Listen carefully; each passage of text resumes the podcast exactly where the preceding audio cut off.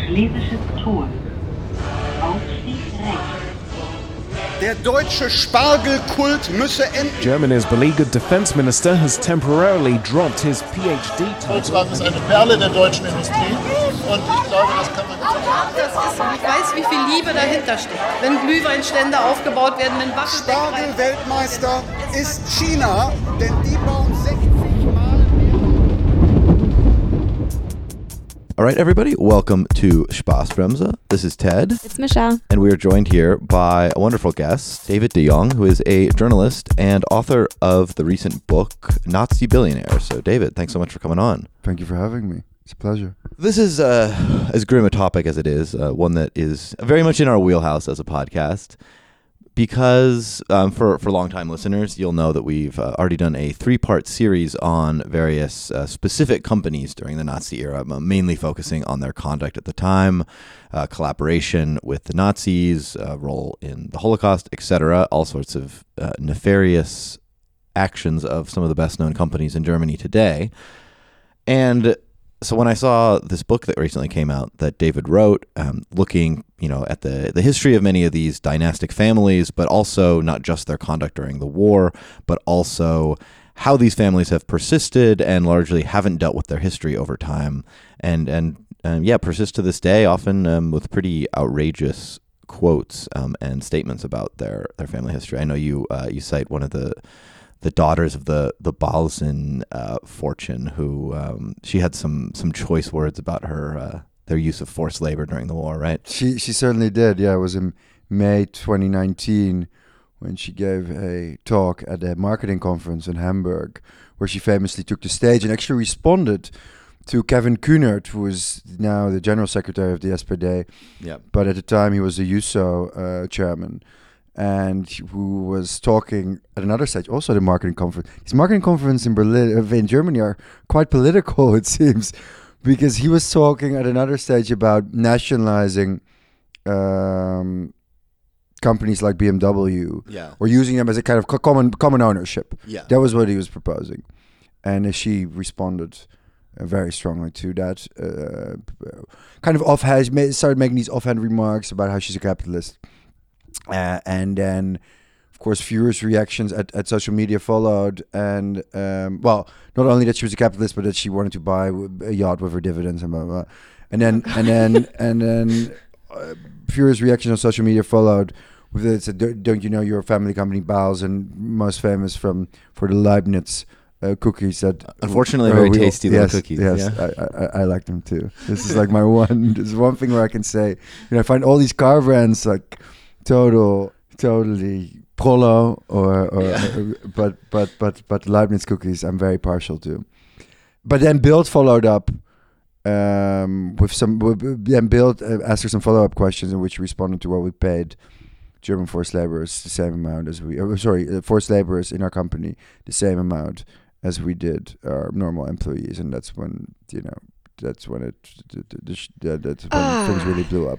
Yeah, yeah, so, I mean, we'll get into this, but the, normally the approach is a little bit more kind of brushing things under the rug, and this was pretty outrageous yeah. for her to be like, no, actually, we treated the, the slave yeah. laborers, you know, yeah, yeah. songs yeah, yeah. Day, whatever yeah. you want to call them, yeah. like, uh, we treated them really well, actually, which is like, so, yeah, right, well, there was, you point out, she got some initial blowback for that, but actually was then promoted internally uh, within the company.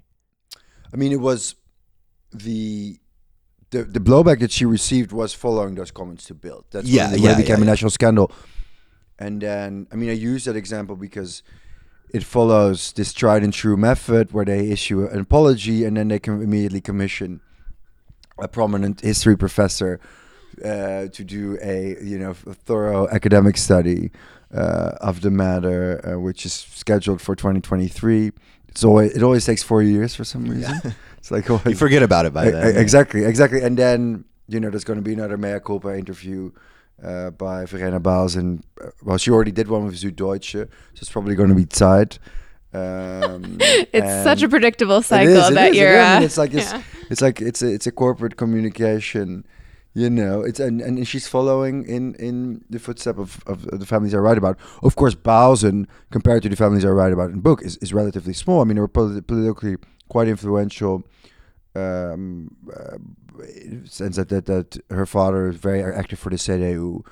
Um, most of the families I write about uh, are either massive donors to C D U or or um, you know. Uh, but but but they're compared. But the Bahlsen family and, and brand. I mean, it's a small. It's half a billion yeah. revenue company. This is not you know not like B M W or Volkswagen Group or, or Porsche. And, and the the, the kind of wealth or, that your your book focuses exactly. on is the more industrial exactly. and has a, exactly. yeah, a few more zeros on it. Exactly. Than the exactly. cookie company. Exactly. Yeah. exactly. You know, these are mere multi-millionaires. Yeah, oh, I'm sure, yeah. I'm sure she's struggling. Yeah, yes, indeed. Feel bad for them. Small potatoes. Yeah, and so we'll we'll get into this a bit later sure. too. But um, um, you know, we can we can focus on the the general aspect of the book. But like you mentioned, with these sort of histories they commission from a prominent historian, they're not always uh, necessarily up to snuff with what you'd uh, what you'd want from a, a real academic history. Like for example, like the you know the the Krupps. Um, Harold James wrote one of the, the Krupps, and like Richard Evans had a pretty scathing takedown of it in the in the L R B, which we I think discussed beforehand. But the, the, these sort of like exonerations they try to go through by by commissioning the histories can be a bit problematic. It, it's funny that you mentioned Harold James because he is really seen in German academic circles as quite an apologist uh, for German big business. Um, but you know, Harold James is still quite thorough, you know. I mean, most of these uh, studies that the the, fa- the families commissioned, like the Quandt study that was commissioned, uh, was was was excellently done, and as well with with the Flick uh, dynasty. Um, it's what happens after the study is out, where the where the where the the, the whitewash the whitewash yeah. really started. Yeah, right. Yeah. And so you know that's a, that's a little bit of what we're what we're talking about here. But could you tell us like what What led you to, to want to write this book? Because, you know, it's a, like, like you point out in the book, like, it's not a total secret. Like, people know right. that these things have happened. Right. They do publish these books. Sure. And so, like, what brought you to want to write a book specifically about this topic and really detailing the, the legacy of this, you know, whether that's on a professional side or a personal side? Sure. Yeah. I mean, it, it, it I started as a reporter uh, at Bloomberg News in, in, in late twenty eleven, actually in New York. And it was a investigative, new investigative team which covered hidden wealth and uh, non-stock exchange listed family-owned companies, the family office space, um, and as well like offshore, you know, that kind of... And it was, you know, I started the week after... Occupy Wall Street was, you know, violently removed from from uh, Zuccotti Park. Of course, ironically, was Michael Bloomberg who gave that order. Of course, I just started working uh, at that, you know, so it was nice, the nice contradiction. It was really a time when the decade of, well, then it was the phrase of the one percent versus the ninety-nine percent. I mean, I think now we've gotten to the, the zero point one percent versus the ninety-nine point nine percent uh, a decade later. And of course... You know, it was just starting, both at least in the United States, with with with that the, this, just a few years out of the financial crisis, um, and the also with the rise of the Tea Party, but also just the, the wealth dis- discrepancies that were really becoming coming into focus. Well, not only in the U S, of course, uh, the Occupy movement was global, um, and I started on this team actually covering co- covering North America and covering. Companies like Koch Industries, um, then owned by two Koch brothers. Now there's only one left, Charles, and the Walden family, which controls Walmart and certain real estate fortunes. But after, but a couple months in, I was asked to uh, if I could cover the German-speaking countries because I'm Dutch or native Dutch, and um, I was like, I was, you know, I. I was like, sure, yeah, I mean, why not? So I would cover that, would cover the German-speaking countries from New York, and I would actually go to uh, Germany and to Switzerland and to Austria, where, you know, in Germany, Bloomberg has five bureaus, in, in, in, in Switzerland two, and in Austria one, and I would make this kind of tour between Thanksgiving and Christmas, and I would come back with these stories, which always... revolved around kind of history uh, mixed with finance and business. And I noticed that these stories were getting huge, you know, were really reson- resonating with with an English reading audience. But furthermore, what I found was this kind of perpetuated myth about the reckoning that, you know, not only of, of I mean, I really focused on the reckoning of, of Germany's wealthiest business dynasties and, and, you know, to to a large extent, the most economically powerful and politically powerful too, clans. And this myth that they have also done a good job of reckoning with their Third Reich uh, histories. And particularly when it comes to the studies that I that, that, that mentioned is these, you know, a scandal erupts in Germany. We just talked about Bahlsen. Um, generally, it's German journalists who dig up these stories. And, you know, immediately to to to to quell fury, an academic study is commissioned. Four years later, the study is published, generally very thorough, very detailed, and outlines the crimes uh, committed um, by, you know, beloved patriarch X or, uh, you know, beloved company Z.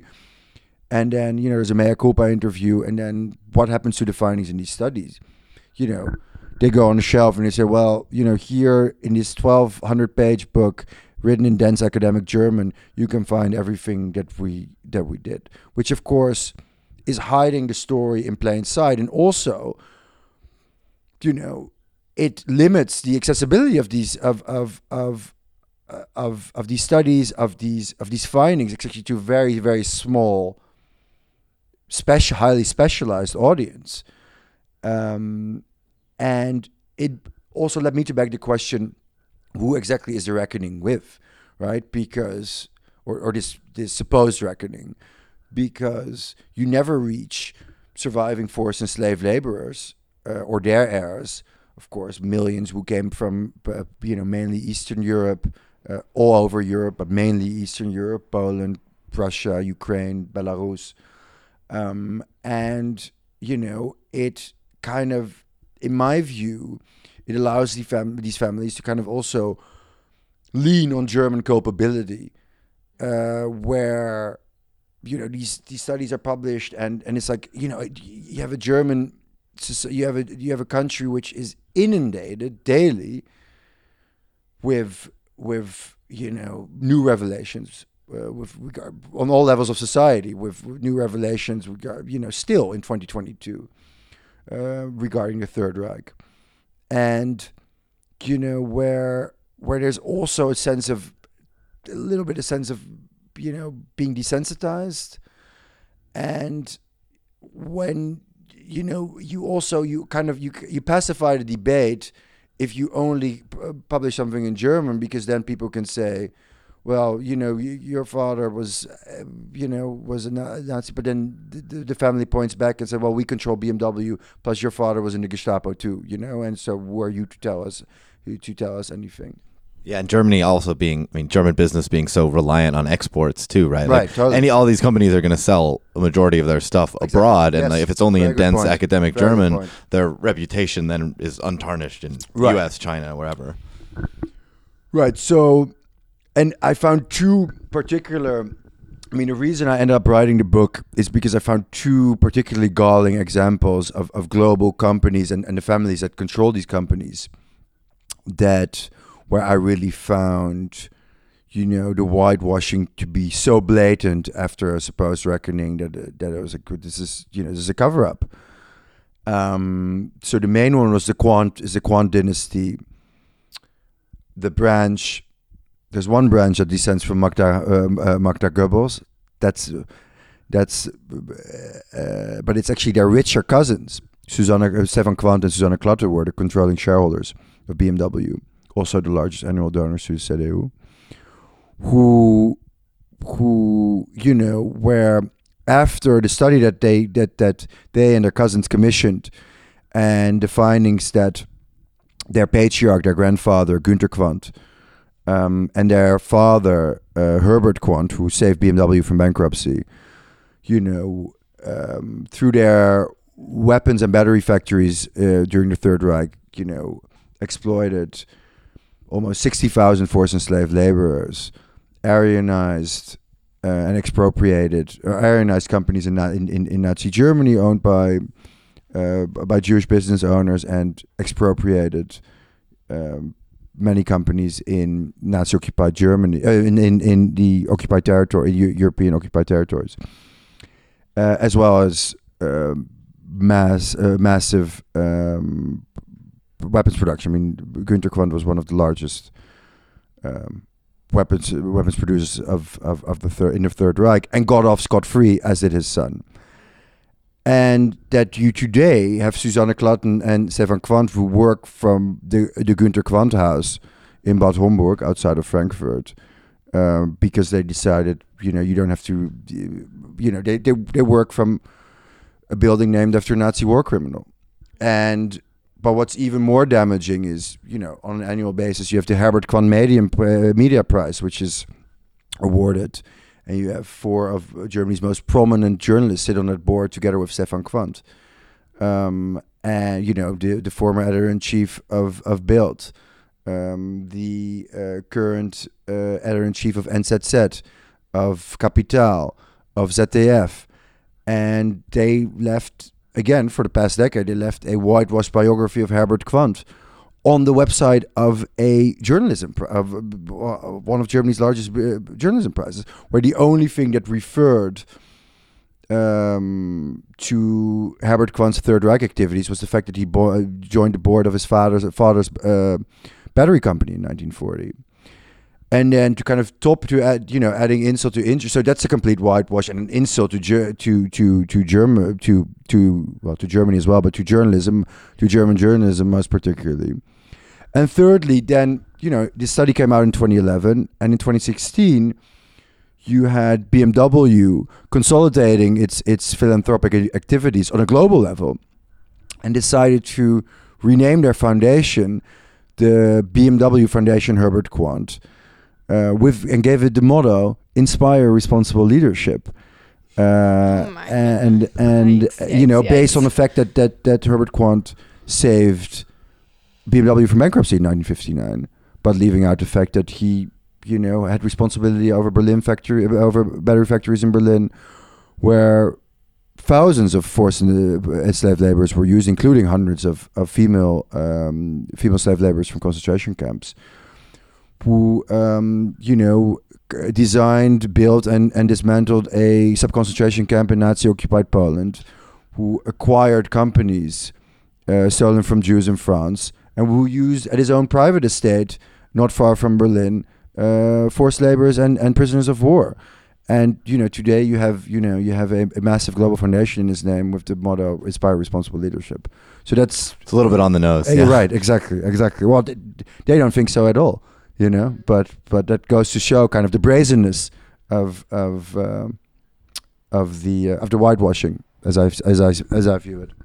No, absolutely. I mean, I think that's that's a great, you know, it's a great example to, to indicate what we're talking about here. And, you know, also one of the reasons I was drawn to this book um, and having you on the podcast was, you know, we uh, we kind of try to take apart some of these, some of the myths and the right. overly rosy depictions of right. Germany. And and I see what you what you do here, I think, is really take apart two very important ones that are almost like foundational to the, the national culture today. One, as you mentioned, is that Germany is really exemplary in, in learning from its history, right? Which I think in some levels is true. Like, you know, you go on a little walk around Berlin, this, this memorial, there's the Stolpersteine, there's right. the, you know, what have you. Like, th- there are a lot of museums. Like, you know, there there is a lot of credit that, that, that can be given there. But if there's not accountability on a, an individual level, and the, these companies that in many cases profited directly from the Nazi war crimes are more successful from it and not really even apologizing from it, how much can you say there's really learning from the history, right? And and the other is that there's this sort of essential kind of like goodness and morality behind uh, Germany's economy, right. right? The the the like Wirtschaftswunder and all that is right. always so, you know, when you watch like a documentary about this, it's always so yeah. like rosy. It's like, wow, we realized we made some mistakes and we all just decided to to buckle down and get to work and rebuild the country. And now Germany's the Exportweltmeister and right. everybody loves the cars and, you know, all this like. It's so like positive. He started and, uh, working hard for good in a good way instead of yeah. in the bad way. yeah, that. exactly. It's like, yeah, Hitler's war machine turns into the, the car exporter that everybody loves. And it's like, well, they're kind of the same guys who did both exactly. of those things exactly. in many cases. Yeah, yeah. I would say that, that that second statement is certainly the biggest myth. out of the, out of the two. This kind of the rosy aspect of, of the Wirtschaft, of the economic miracle, by the political political expedient decisions, particularly by the United States, that made this, that made the continuity of, of money and power possible. You know, following nineteen forty, between nineteen forty-five and nineteen fifty, I would I would say, um, is yeah that that is that is certainly there was there was it was just sheer continuation. Yeah, that's the really yeah. the really critical, I think, five year period where, exactly, right. w- and this is true also. Um, we just recorded an episode about the sort of prosecution, or in many cases lack thereof, of, of Wehrmacht generals, yeah. which was you know right. a similar time period where it goes from nineteen forty-five. Looks like there's going to be real accountability right. to Cold War heats up by nineteen fifty, yeah. and they exactly. say, well, let's let them off. But exactly. we we can get to a little more about that in the the, the Nuremberg trials and, and sort of what did and didn't happen. But could you take us through a little bit of the history here about what some of these companies do? And you you um, you start the book in the prologue with what you call the meeting on right. February twentieth, nineteen thirty-three, yeah. where Hitler invites all of the big the big giants of German industry. Right. What does Hitler offer them, and what, what do they offer Hitler? And how does this what what was originally kind of a skeptical relationship between totally. the Nazi Party and, and and the big business, how does this become a very cozy one? Yeah, I mean, it's it's th- that meeting of, of, of February twentieth, nineteen thirty-three, actually, which t- took place in Berlin at a building that, that is still standing today at the, at the Spree between the Reichstag and it's it's actually where the Deutsche Parlamentarische Gesellschaft is today. It's it's actually a pa- technically a palace. Um, then the the palace of the Reichstag pre- pre- president, which was Her- Hermann Goering, uh, Hermann Goering at the time, and you know he sends out or a an invite. No, he sends out. He invites two dozen of Germany's most you know powerful and wealthiest industrialists, financiers, executive business uh, executives, and business heirs uh, under. You know, in the telegram it says to for Hitler to explain his economic policies to the skeptical group. As you rightly pointed out, I mean, it's three weeks after Hitler seized power, seizes power, uh, has seized power. And this group of men generally are not, you know, they're, they're, they're establishment conservatives. Um, they support Hindenburg. Um, the door to the Nazi Party or to Hitler to even contemplate support only follows basically October nineteen twenty-nine, Black Monday, you know, the wipeout of Wall Street, the start of the Great Depression. Millions become uh, millions of Germans become uh, unemployed, and of course, their companies are, are are struggling to survive. And you see that in September nineteen thirty, on that. You know, the Nazi Party rides, rides that wave of economic uh, and political discontent too, into suddenly becoming out of nowhere the second largest party in parliament. And it's that until, I would, you know, late nineteen thirty, early nineteen thirty-one, there was, bar one or two exceptions from big business, there was yeah no no no material support for the for the Nazi Party. And it is at that point, after that first electoral success, where Hitler, who himself barely has any or none uh, uh, um, kind of contacts to the business community, asks his economic advisor if he can start reaching out to, you know, Germany's, you know, the largest, uh, yeah, to the, to the, to my main characters basically, um, and even then, in those in those two years until Hitler seizes power. You know, he he meets with the Hitler meets with Günther Quandt, Friedrich Flick, August von Fink, and and you know at this at, at Hotel Kaiserhof in, in, in central Berlin. But he, they're still not, you know, they they hear him out, but they're not throwing their full backing, you know, behind Hitler. They they still continue to support Hindenburg for the most part. But it's only after Hitler seizes power. Where and this meeting, where again you have um, Hitler was supposedly going to explain his his um, economic policies.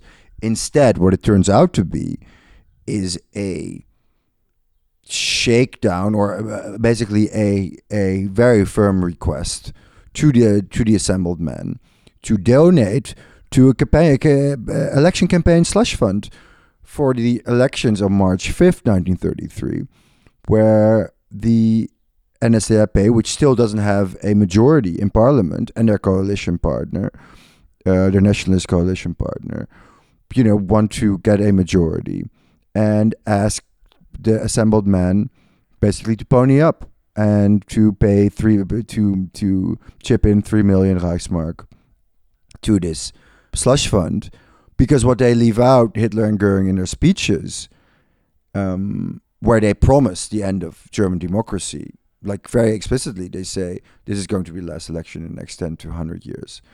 Um, what they leave out is is a disaster. The disastrous financial state of the Nazi Party, which is twelve million in, Reichs- in, in debt and doesn't have any cash on hand. And, you know, these men end up having no qualms about signing over uh, German democracy, or like paying up to what is promised to them, which is the end of German democracy, even though... And the money, the money that flows in becomes kind of irrelevant, because a week later the Reichstag fire happens, and... You know, the the March fifth elections are basically rendered moot because the rule of law is suspended. And even in that election, even with all, you know, because von, von Hindenburg grants uh, Hitler the the power to to to suspend the rule of law, to implement martial law, and even with all the communists and and and, and socialists and some social democrats, most of them rounded up, you know, they still don't. Um, the Nazi Party still doesn't get a majority in that March fifth election. It's only ten days later when, through the Enabling Act, that Hitler gets full um, dictatorial powers. Yeah, so it, it it's a really important episode, because I think, well, people have these sort of uh, almost like proxy wars over history, right? When they're arguing certain points where, you know, some people want to just generally claim and like exonerate big business generally. Like I've seen... I think it was Alex Stapp wrote a piece for for the Niskanen Center, and it was like the the myth that like n- that big business in Germany helped the Nazis, right? Saying, sort of citing this earlier history that you were right. talking about, where where they, they didn't, and and that's true. And then there is this critical moment where they throw their full support, and then there's this sort of, I guess, you know, vulgar Marxist take that of like big business, you know, fascism is like the, the extension of big business, and right. of course there, you know, the the big business will always side with the fascists against democracy, and you know, it's probably a little simplistic in both directions. Right, but you exactly. see at this yeah, totally. this critical moment, big business explicitly does get yeah. behind the Nazi Party, yeah. and yeah. and that loyalty is is then largely uh, repaid. Uh, I think you could say in, totally. in many cases during during the actual Third Reich itself in those twelve years. Absolutely. Um, You have not only companies just sort of helping the war effort, right? Which is which is another way I think people sort of try to downplay or whitewash some of the stuff. You could maybe see a world in which a country wages a, you know, especially in the East, a, a, a genocidal war of extermination, and the companies say, "Well, we didn't really know that. We were just making the tanks and the trucks, and you know, we we just went from making cars to making tanks. Right. You know, we're just a company. We're just making what the government ordered. Right. Don't blame us. Sorry, it got used for evil." That's too bad. That's, of course, not what they did. Exactly. You know, this yeah. is, there's the massive use of forced labor. There's contracts with the government, explicitly using the Nazi connections, right? These weren't just normal, uh, oh, we need some uniforms, who's going to make them, right? It, it, companies directly benefited from their Nazi connections, and many of the, the leaders of these companies were members of the Nazi Party. There's the Aryanization of different companies, uh, many of the big banks, um, the Hertie department store, for example, which is now Hertie, which became the Hertie Foundation, which funds the, the university where I work. Uh, to, you know, in full disclosure, you mentioned Bloomberg and the evacuation of the park, so we should we should all be yeah. all all, dis- all, dis- all disclose that, yeah, yeah. yeah. And then, then that we eat the that we eat the Nazi cookies too. So we're not we're not trying to claim. And the Haribo gummy bears. Yeah, we have Haribo gummy bears yeah. on the table here. We're complicit. You know? I'll yeah. up to that I don't, one. I don't know which Sprayquil. I don't know which Sprayquil water was up to. But um, you know, and then um, also, yeah, I mean, sort of collaboration in, in the actual genocide. You know, famously a sub- subsidiary of I G Farben uh, helping uh, making Zyklon B, and as a famous example.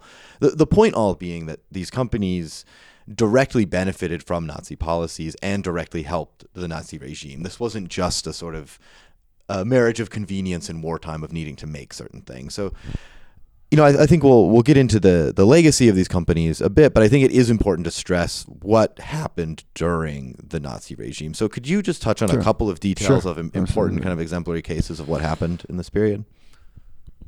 So what you have, so I mean, so you have, well, after Hitler seizes power on January thirtieth, nineteen thirty-three, you know, and you have that meeting, and you have these, you know, you have German big big business falling in line. It's important to realize, of course, that they have just have had, you know, almost fifteen years of economic and politi- political volatility under the Weimar Republic. And these men that are opportunists, most of them who laid the basis for that, were already rich, you know, during the German Empire, but really laid the foundation for their massive, for their, were at the point where Hitler seizes power, are already Germany's wealthiest businessmen, particularly because how they profited of hyperinflation and, and speculating during uh, the Weimar Republic.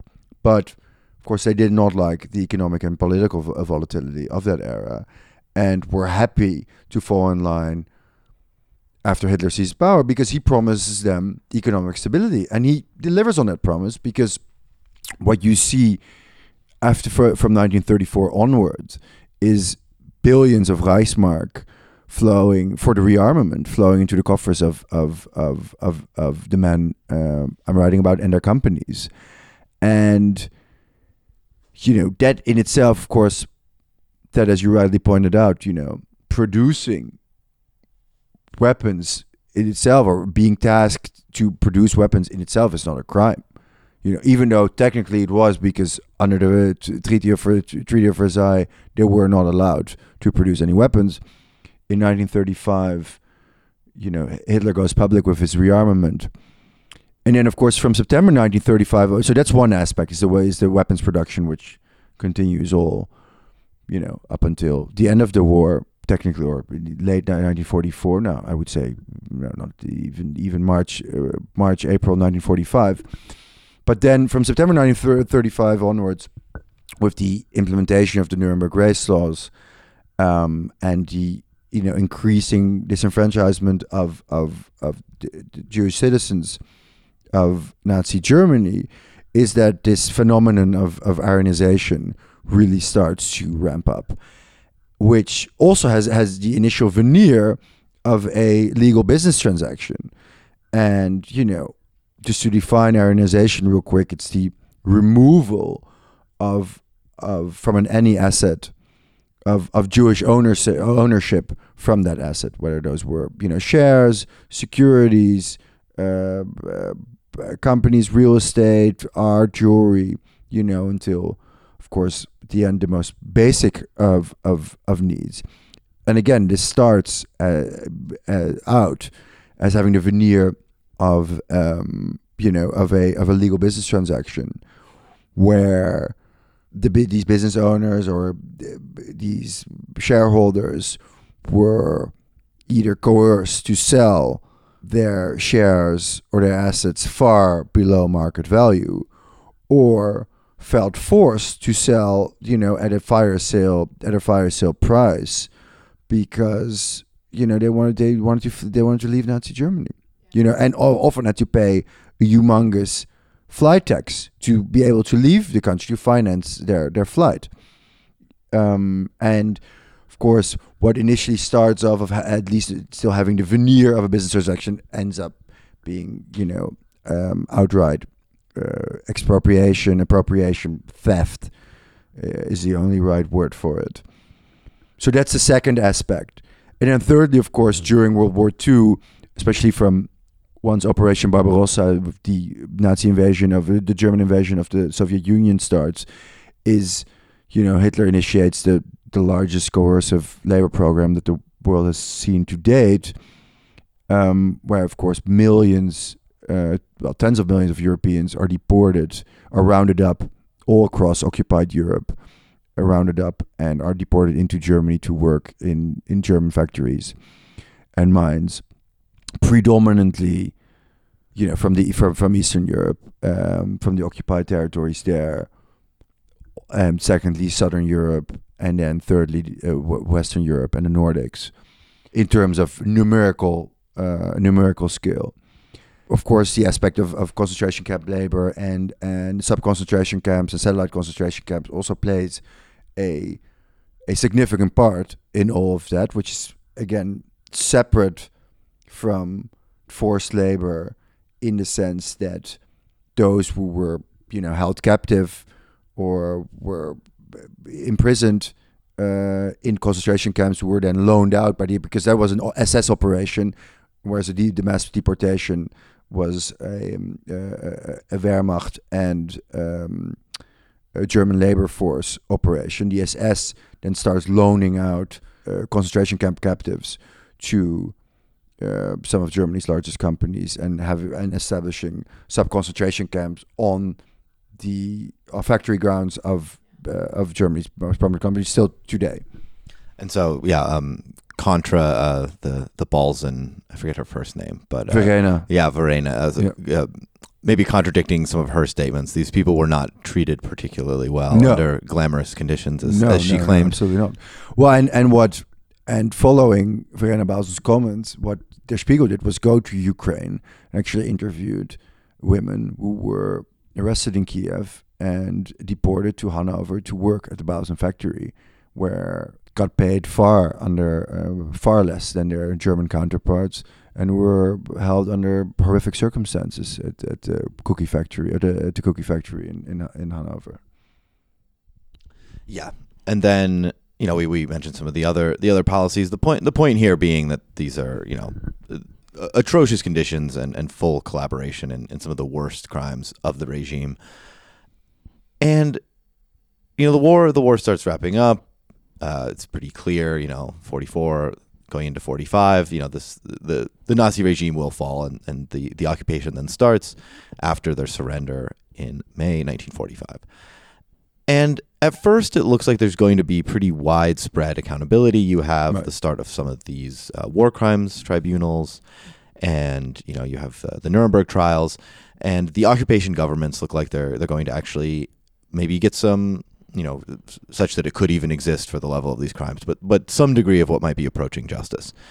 And there's a few people who are tried and convicted, um, but but that changes pretty quickly, especially sort of forty-seven, forty-eight, as, as um, tensions between the U S and the U S S R rise. And so I'll just quote um, directly from your, your book here, because I think this sums it up quite well. You say, as the Cold War commenced in early nineteen forty-seven, the Truman administration's priorities began to shift from punishing Germany to enabling its economic recovery.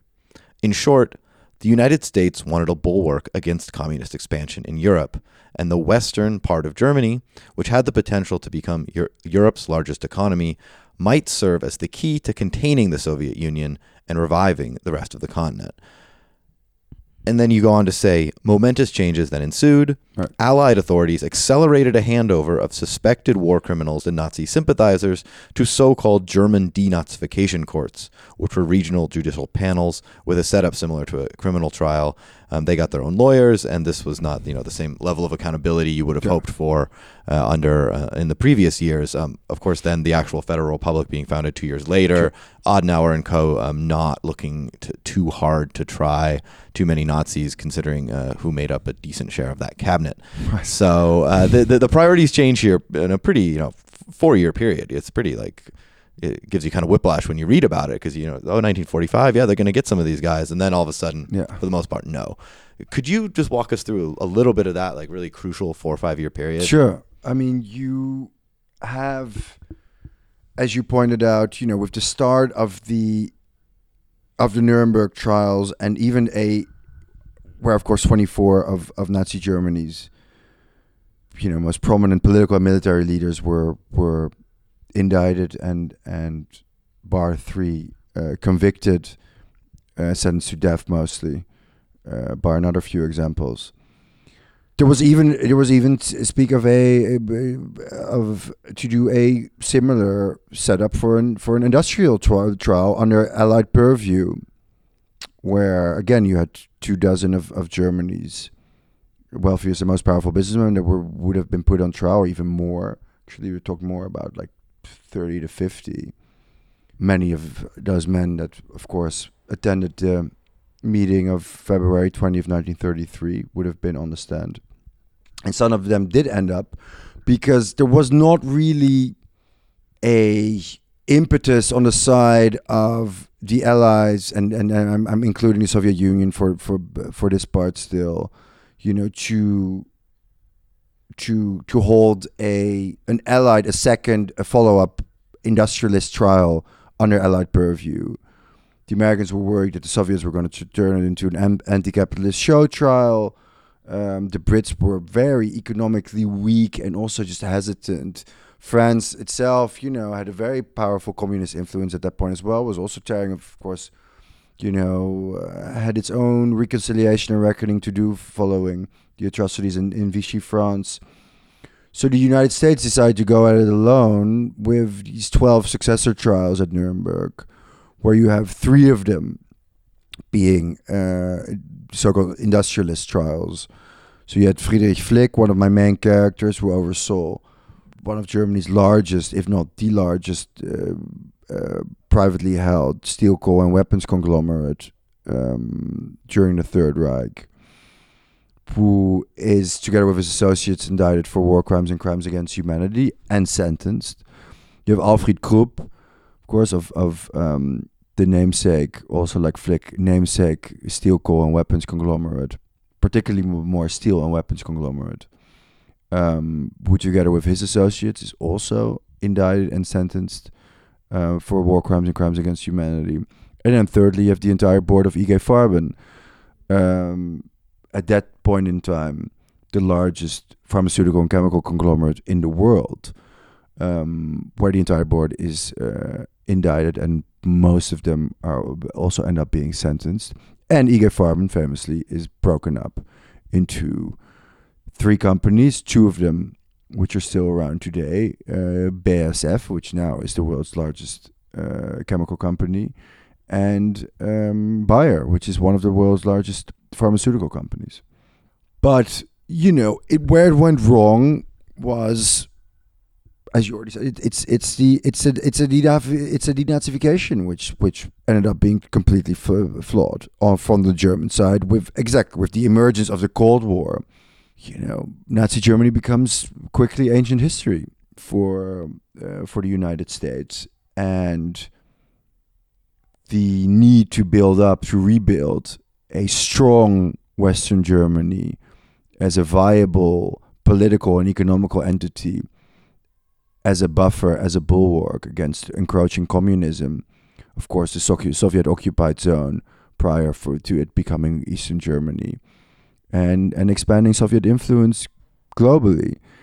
And it is that, you know, momentous decision of, of accelerating the handover of, of tens of thousands, hundreds of thousands of suspected Nazi war criminals and and ardent believers were back to the Western German authorities, where the impetus to to truly hold these men accountable for crimes and sympathies that many of those who were judging shared in was, you know, bar to none, and and it ended up being a being a deeply flawed legal process, causing the continuation, this continuation basically straight from the third from the Third Reich to, well, to West Germany. Well, what happened in these regional trials specifically? Like, were they like freigesprochen? Were they or? So you had so you had, you could be ruled into five categories. You could be like uh, Hauptschuldige, like a major offender, offender, fellow traveler, exonerated, oh, yes, and lesser okay. and lesser um, lesser offender was the one uh, between offender and. Um, and fellow traveler. And at least the main characters that I write about, you know, with the with the exception of Friedrich Flick, all come before the Nazification trials. And mind you, they're all, you know, come nineteen forty-five, nineteen forty-six, they're all arrested and, yeah. and they're and they're held, in, you know, um, they're held in internment camps.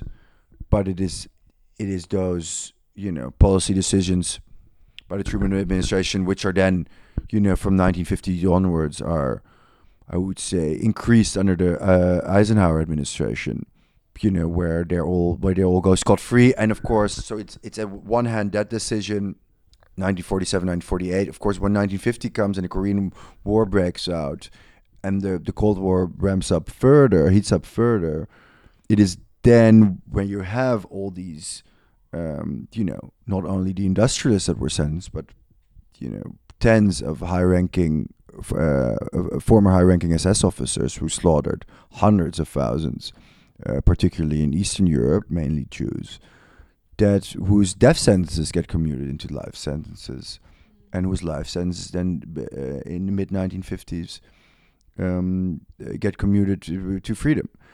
And there was a decision by John J. McCloy, who was also one of the architects of the Nuremberg trials, um, and or at least of the main Nuremberg trial, the first one, and also of German of, of the United States occupation policy for Germany, um, who is appointed in nineteen fifty by Truman as the uh, High Commissioner of Occupied Germany, and who makes a blatant politically uh, political calculation where Adenauer and the rest of Western Germany is not happy to see to have a occupation force holding their men in, in Landsberg Prison, and where, you know, a couple of death sentences he can't get around to, you know, the worst offenders, but even many others who, again, who slaughtered hundreds of thousands, are are are, are released.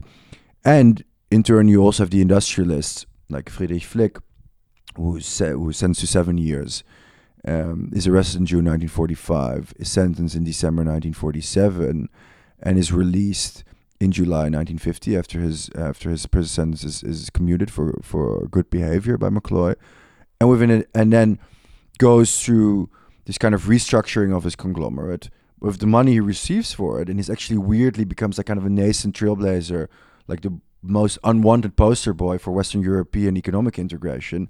But with the money he receives from selling off his steel and coal uh, stakes to, well, not only to like the Bavarian state government, but also to German, to um, French and Belgian companies, he has like one hundred fifty million Reichsmark, which he invests in Daimler-Benz. And by the end of the nineteen fifties, he's back on top as Germany's wealthiest oh man, as the controlling Quick shareholder turnaround. of, of Daimler-Benz. Exactly. He goes from, exactly, he literally goes within a decade from Um, from convicted Nazi war criminal to uh, Germany's or West Germany's richest man, and one of the richest men in the world. You actually, know, the, the social mobility is really inspirational. Right. Yeah. and and on the other hand, you know, none of his assets were expropriated, right? At least it was in a Soviet, Soviet occupied zone, and in Eastern Germany, all his mines were taken, um, and same for Günther Quandt and his factories. But in West Germany, yeah, he was, the Allied High Commission said, okay, can you restructure some of your, or, or force him to restructure some of his steel and coal companies, but that only was to his, it's uh, remarkable to his profit. What remained intact. Exactly. Yeah. And but, but even more so when you take the example of Alfred Krupp, you know, who was sentenced to twelve years and who had part of the, the Friedrich of Krupp A G uh, being expropriated by the by the American government, gets all his, uh, also his, his, his sense, and which got much more publicity because Krupp, in many ways, even though Flick was bigger, was even was more under the radar.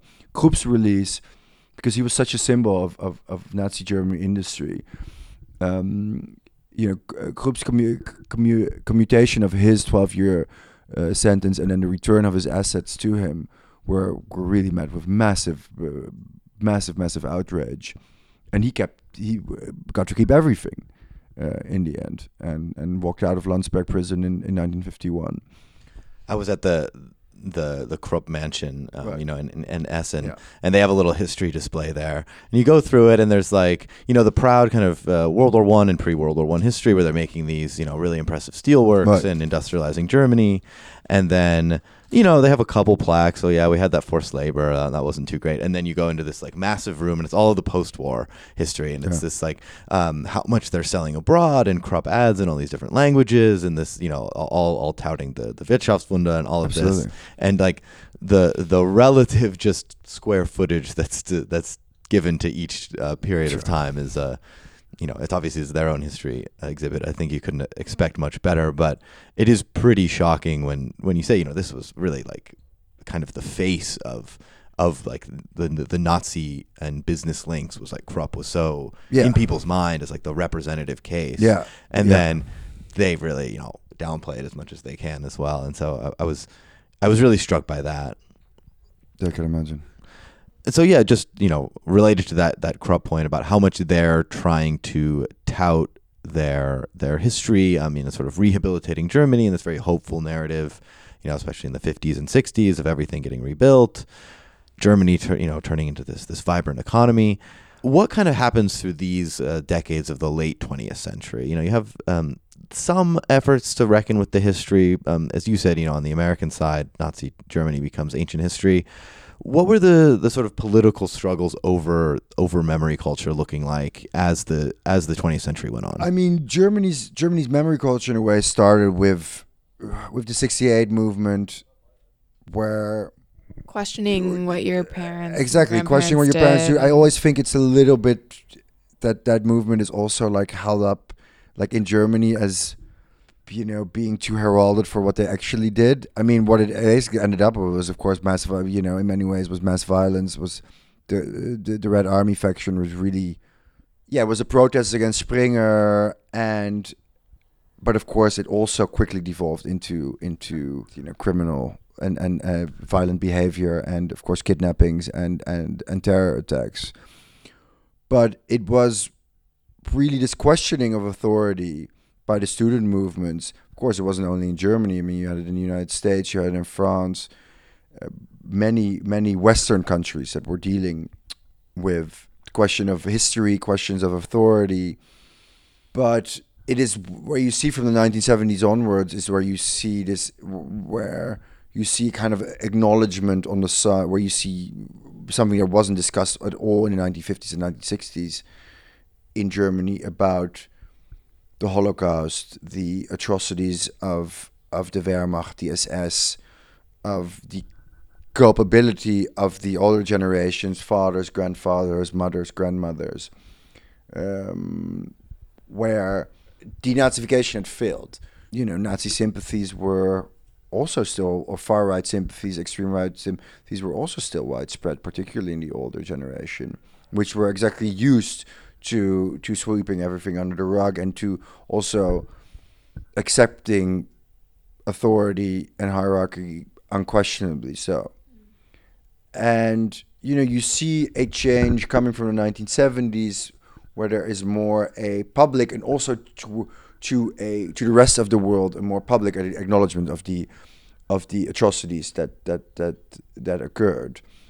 But it really starts to to come about following the reunification of Germany and the, you know, the the the the, the, um, the fall of the wall and the disintegration of the Iron Curtain and the increasing globalization, where at one hand you have millions of former forced and slave laborers being released uh, from behind the Iron Curtain and who are, you know, after after forty-five years of um, of having lived under, uh, having lived in the Soviet Union, also, well, wait, we were also exploited.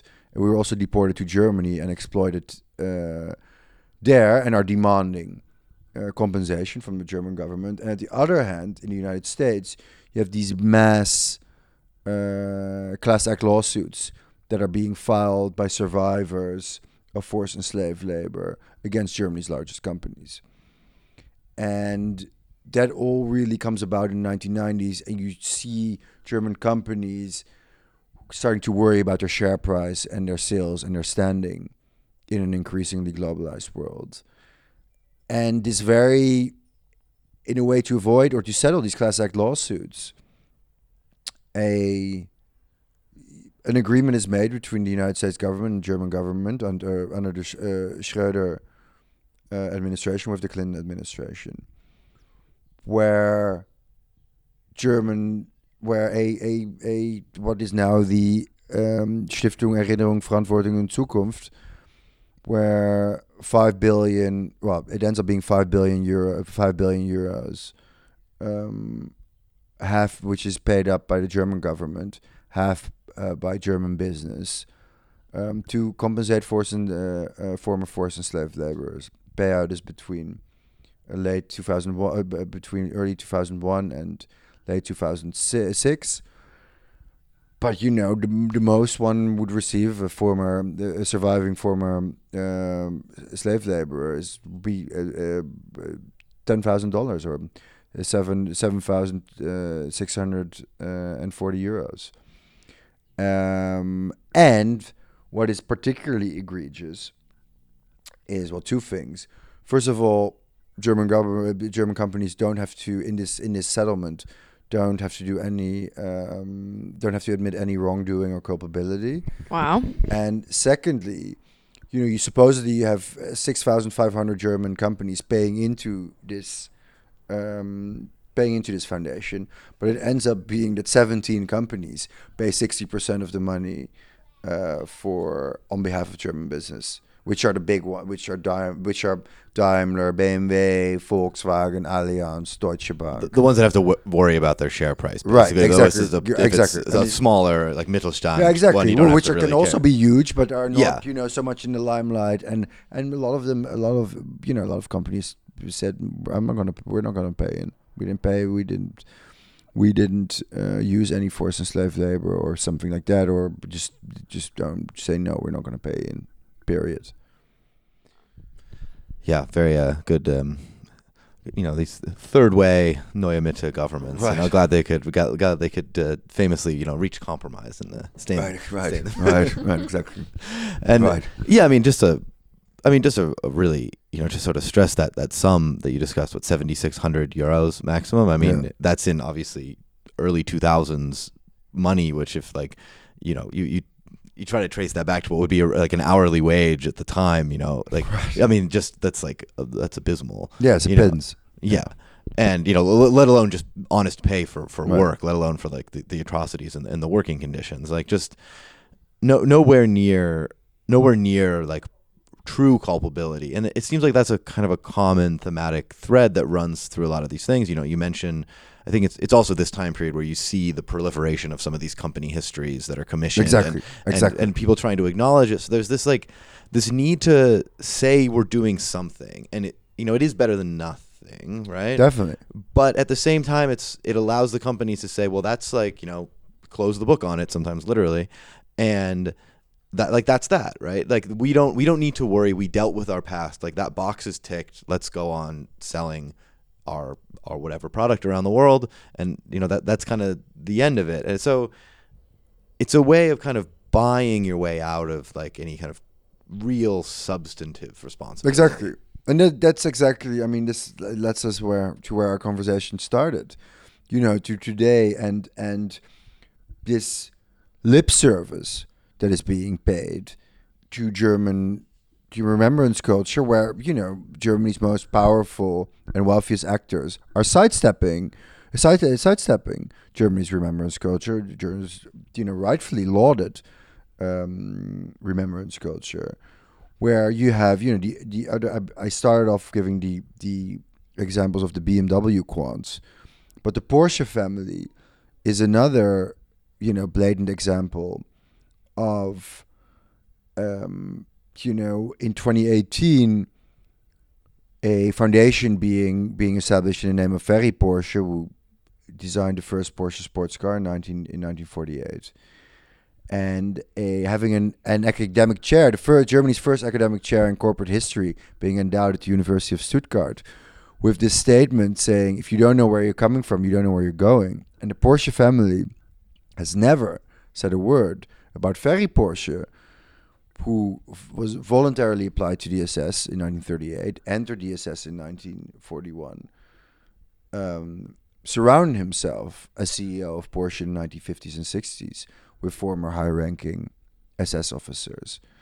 And in the late nineteen seventies, spewed virulent anti- anti-Semitic vitriol about Adolf Rosenberger, who was a, a, a Jewish co-founder of Porsche, who was... you know, thrown out of the company in nineteen thirty-five and uh, erased, subsequently erased from Porsche company history. And neither that about his father, Ferdinand Porsche, who, of course, famously designed the Volkswagen um, and who convinced Hitler, well, Hitler tasked him to do it, to conv- to design a prototype and then convince Hitler to put that prototype into production. But the Volkswagen... only six hundred fifty of what later became Volkswagen Beetle were produced um, during the Third Reich, because Ferdinand Porsche and his son-in-law Anton Pierre, whose heirs today control the Volkswagen Group, the largest car maker in the world, um, ended up being the directors of the Volkswagen factory com- complex in what is today Wolfsburg, uh, where tens of thousands of forced enslaved laborers were uh, exploited under the most horrific circumstances, producing weapons for the Nazi war machine, including, you know, and there were sub-concentration camps on, on the, the factory complex. And it, it um, you know, it was, it, it's, and the Porsche family were, together with their cousins, the Piers, are this year planning on spinning off Porsche from the Volkswagen Group and IPOing it at a value of uh, as high as one hundred billion. Uh, Porsche have never spoken about, uh, again, uh, neither Ferry Porsche's Third Reich um, legacy as well as his, that of his father Ferdinand. And then you have, you know, a foundation in the name of Ferry Porsche endowing a a chair at um, a chair in, in corporate history at the University of Stuttgart with with with such a statement, you know. So are they not even at the point of commissioning the academic well, to do the study, or well, wh- where are we a very, in that? That's exactly. So okay. this is very that's a very good point you're, you're bringing up, because it is in twenty seventeen a very flawed academic study by uh, Wolfram Pyta, who is a professor at the University of Stuttgart, uh, a, a whitewashing study of, of, of Porsche during the Third Reich was published. Uh, mind you, Wolfram Pyta is the same guy who was who who um, was commissioned by the Hohenzollerns to write like expert opinions about why, you know, uh, Berlin-Brandenburg should and the federal government should return Uh, the assets to the to the to the Hohenzollern, the, the former family, and he's basically a hired gun. So he writes his whitewashing study, or partially whitewashing study, where they, you know, he denies that uh, Adolf Rosenberger was Aryanized out of the Porsche car design company, um, and he never inspected the the papers of Adolf Rosenberger, uh, were with his heirs in, in Los Angeles. Never uh, inspected uh, what, uh, yeah, never inspected that side of the story. And on basis of that, of that study, they end up commi- uh, funding the um, the academic chair at the University of Stuttgart. So it's really this kind of subtle, insidious, you know, infiltration also of of of of yeah of of, of academia. Super and shady. Were, yeah, totally shady. Yeah, yeah, yeah, yeah, yeah, yeah, yeah. yeah. And yeah, I mean, there's there's a ton of examples of these, you know. I mean, you mentioned like naming this chair, which is pretty shameless. There's, um, you know, there's examples of the, the company headquarters still building, still being named after the, the old patriarch who was right. affiliated with the regime. Sometimes they still have a statue in the building. It kind of kind of goes on and on. And there's what I found particularly galling is when some of the children of this say, you know, these revelations come out and they say it's really hard for us to. to like to see what our grandfather did. Oh, like, like for it, them emotionally, yeah, personally. I'm like, yeah. I don't really think that's the yeah. biggest injustice right, that went exactly. on here. And yeah. and you have some companies just sort of, you know, outright just denying anything was their responsibility. Like um, this company, uh, Vata, which is like a, a potash mining company. Um, and they they descend from A F A, who was also owned by uh, the Quants, right? Yes, yeah. Vata was a battery company. It's actually yeah. is a battery company which descends from A F A, and actually Vata is today is the is the company that produces the batteries in our AirPods, or if one uses AirPods. Um, so, but yeah, no, Vata is a is a is a particularly um, played an example in the nineteen seventies and eighties of how they treat, um, you know, their former slave laborers who uh, who, who, who write to, who write to them for for. for yeah, I think they, they just you're right that they sort of just outright deny this request from a grant of Danish slave laborers. Like you said, this is early earlier in the nineteen seventies, but um, they say since we recognize neither a legal nor moral obligation that could be derived from culpable behavior on the part of our company, we ask for your understanding if we do not take your request into account. And then uh, uh, later, one of the descendants of the, the Quandt family sort of asked about this. Uh, he's quoted saying, "We must try to forget about this. Similar things happened all over the world. Nobody talks about those yeah. anymore." And I mean, well, um, definitely stress everybody to to buy and, and read the book. It's great. And you'll see a, a lot of quotes like this. But just to show you that there's um, some, it, it wasn't just uh, Verena Bahlsen who made a, a pretty no. insensitive comment about her company's No, past. I mean, yeah, they they... the heirs of the five families that I describe in the book, for those who, who have publicly said anything about this history, you know, I mean, I think I'm still dumbfounded with the complete lack of reflection. And, and it also seems how cut off from reality uh, most of these people are. And Michelle, did you have any uh, any other things that you pulled up and want to add in? I guess just one thing I found interesting from the New York Times article is that sometimes interest in these companies get sparked through like a documentary yeah. or something that's like more widely available to the public. And so I guess like, what would be your wish for people to like obviously read your book and read about these families, but how could we make it more clear? Like what yeah. would a real reckoning look like? Because yeah. it, I mean, to me, it's like a crazy situation, right? Where yeah. you have like, you know, just growing up in the U S, right? These com- like right. people love these German companies. Yeah. Like, you know, they people do. dream of owning a German yeah. car. They yeah. want to have a German dishwasher. Yeah. They like the people, you know, German engineering is like this sort of like just buzzword generally, yeah. right? And people like really applaud and, and like these companies. And and I think a part domestically that, that can insulate them. And I'd be curious what you think about this is like German billionaire money is a bit more hidden, right? Like in the in the U S or U K, it just feels like more like flashy. Definitely. Um, and here, I mean, I think that I remember reading a, an Economist article about this too, where yeah. like Germany has more billionaires than the U K, yeah. but you don't really, yeah. you don't really see that. They're not as present, much. Yeah, yeah. Which I found like shocking. Totally, because yeah. you think also Germany, like more equal country, like higher higher tax rates. It's like yeah, that's yeah. true on income, but it's not true on wealth. No, like, definitely wealth inequality no. is oh, no, wild. No, no, yeah. And so yeah, yeah. In, in addition to Michelle's point about what we can actually do for remembrance culture, I think it ties into the, the current Absolutely. status of the Absolutely. companies and the billionaires themselves. Very good point. I mean the.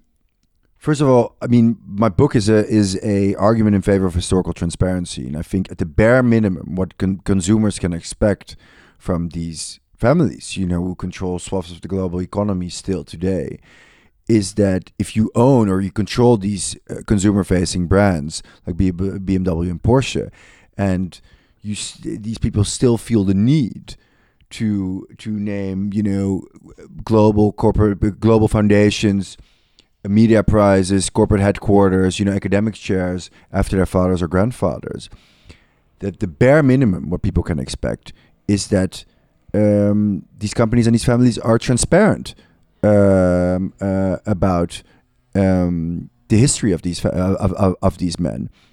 And, you know, by only celebrating the business successes, you know, you don't learn anything. You know, you learn from history by showing the good and the bad. And um, if you don't want to show that these men committed war crimes or were member or voluntary members of the S S, then you should rename um, these global foundations, these media prizes, these corporate headquarters, and these academic chairs. If you don't want to commit, especially in a time when there's so much misinformation, um, you know, globally, you know, d- these families were so powerful, have an e- even greater responsibility. Um, I would say towards society, but also just simply towards consumers um, and their shareholders to be transparent about history. And I mean, it would fit the zeitgeist of like uh, felling the statues of Confederate um, names in the U S and like, you know, it's kind of coming up. The renaming of certain streets comes Some streets up in, in Berlin. Berlin well. and yeah. It yeah. seems to be in people's consciousness to like kind of go looking for this stuff. It would, yeah. be absolutely the bare minimum to rename yeah. some of this stuff. Um, yeah, and this this also comes from the, the New York Times piece that you write that we'll also link to in the show notes. Um, and I think, you know, it, it directly relates to all this. You say, how can it be that three of Germany's most powerful business families, their companies and their charities are so out of step with the country's lauded remembrance culture? You say you spoke to Jörg Appelhans, right. who was a longtime spokesman for the Quandt um, about the continued use of their name on the headquarters and the media prize. And in an email, he said, quote, "We don't believe that renaming streets, right. places, or institutions is a responsible way to deal with historic figures because doing so prevents a conscious exposure to their role in history and instead fosters its neglect. So just to Michelle's point about the, the Confederate statues in the U S, which you'll see a very similar argument of, right. well, we need to respect and learn from our history, and if we take them down, we're erasing history. It, it's like almost verbatim the same exactly. kind of Confederate apologist rhetoric. But this one is even more insidious because because here most people don't know. You yeah. know, if there's a you know a, a, a statue for for for you know General Lee, you know people know as an historical figure who he was, you know, and, and what atrocities he committed, or like, or at least yeah, and and but but but for Herbert Quandt, you know, people don't. They know, oh, he saved B M W, maybe it's sure because also because the Quandts are such, particularly the B M W Quandts, as Germany's wealthiest families, family. You know, they're so reclusive. People don't wouldn't know. Well, it's because the follow-up question would then be, should their descendants have this wealth too, maybe? Or like, what should... The As you mentioned, I mean, they're pretty tied to some of the that's powerful kind political of parties. There, yeah. you know, because, I'm just saying, I think yeah. that that's why they're so hard line on this, is because you can't give them well, a name. Well, I think maybe. actually they're hard line on this because they derive their entire identity from from who they are descendant of. From their father and grand for from Herbert Quandt and, and Günther Quandt, and if you disavow that, they, because they didn't create any of that wealth, it was their father and grandfather who did it. So if you disavow that identity, or if you disavow these men, what is remains of your own identity? Mm, uh, what right. are you then? Because you're already completely in the shadow of your father and grandfather. You are literally heirs. That is your only position in life. So if you then also go erase their name, then you kind of erase yourself in a way. I mean, I, this I'm totally psychologizing here, but that is how I view. And also, I think they're worried about, and I would argue the opposite. I think they're worried about if they go transparent, fully transparent, that they that they hurt their that they hurt their businesses, that they you know that it would hurt the share price of B M W or the sales. And I would actually. Again, I would argue the opposite, because I think, especially in this day and age, you know, consumers respect the fact if you're saying, well, this is the man who saved B M W from nineteen fifty-nine, but he was also, he also committed war crimes, or he, you know, did X, X, and Y. If you then so persist in wanting to have a, you know, B M W Foundation Herbert Quandt with the motto, inspire responsible leadership. You inspire responsible leadership by being transparent about history and not by whitewashing it. Yeah, you'd you'd hope that the the business incentives might align with the uh, with with the, the being honest about history incentives. I mean, I think I think you're right to touch on some of the sort of personal identity aspects as well. But yeah, I mean, it, it, my my reading, it's got to be a mix of sort of the, sure. like economic and kind of personal psychological totally, totally. logic, no, no, right? Yeah, those are the two main exp- since bar one air. You know, none of them wanted to talk to me. You know, uh, um, this is the this is the best theory I can. Pretty, pretty fascinating that they didn't want to right, yeah, do yeah. interviews for the, the book called Nazi Billionaires.